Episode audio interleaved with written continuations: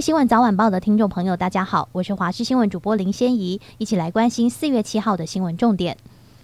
今天受到锋面雨带的影响，台南以北及东半部有局部阵雨，而高屏也偶有零星短暂飘雨的几率。北台湾明显转凉，各地的气温：北部十四到十九度，中部十五到二十三度，南部十九到二十八度，东部十六到二十七度。不过明天锋面远离，西半部好转为多云时晴，花东偶有零星短暂雨的几率。白天气温回升，各地早晚偏凉微冷。下周日到周五连续六天，各地恢复晴朗稳定，气温也逐渐回升。下周一到周五白天温暖如夏，北台湾高温可以升到三十度，南部则升到三十五度左右，但是各地早晚还是微凉。前总统马英九访问中国的行程接近尾声，他抛出两岸都是中华民国，都是中国。而大陆国台办主任宋涛也在践行时强调，家里事自己商量，不容外人插手。对此，行政院长陈建仁今天受访时说，两岸互不隶属的事实，马英九没有交代清楚。台湾是我们的事，不是中国家务事，马英九也该跟中国表示清楚。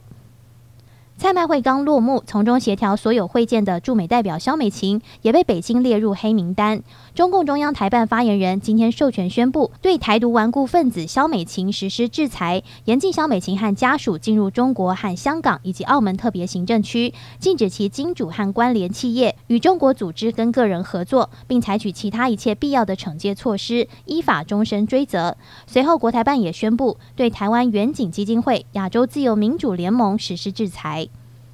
欧盟执委会主席范德赖恩在北京会见中国国家主席习近平。他表示，与习近平谈及台海议题时，强调台海和平稳定具有至高重要性，单方面威胁要以武力改变现状是不可接受的。对于可能发生的紧张情况，应该透过对话解决。而根据中国外交部的新闻稿指出，习近平向欧方强调，台湾问题是中国核心利益中的核心。谁要是在一个中国问题上做文章，中国政府和人民绝不答应。谁要是指望中中国在台湾问题上妥协退让，那是痴心妄想，只会搬石头砸自己的脚。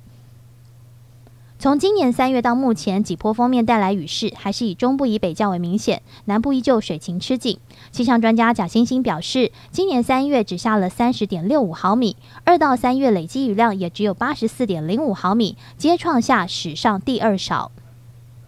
升息、乌俄战争、通膨等利空因素重挫全球经济及商品贸易。世界贸易组织 WTO 最新报告预估，今年全球商品贸易放缓至成长百分之一点七，全球经济成长率预估下降至百分之二点四。有专家直言，低档恐持续五年之久，甚至创下三十多年来的新低。WTO 首席经济学家奥萨指出，疫情后续效应外加地缘政治紧张情绪升温，冲击二零二二年贸易与经济产出的主因，预估今年也会是一样的情况。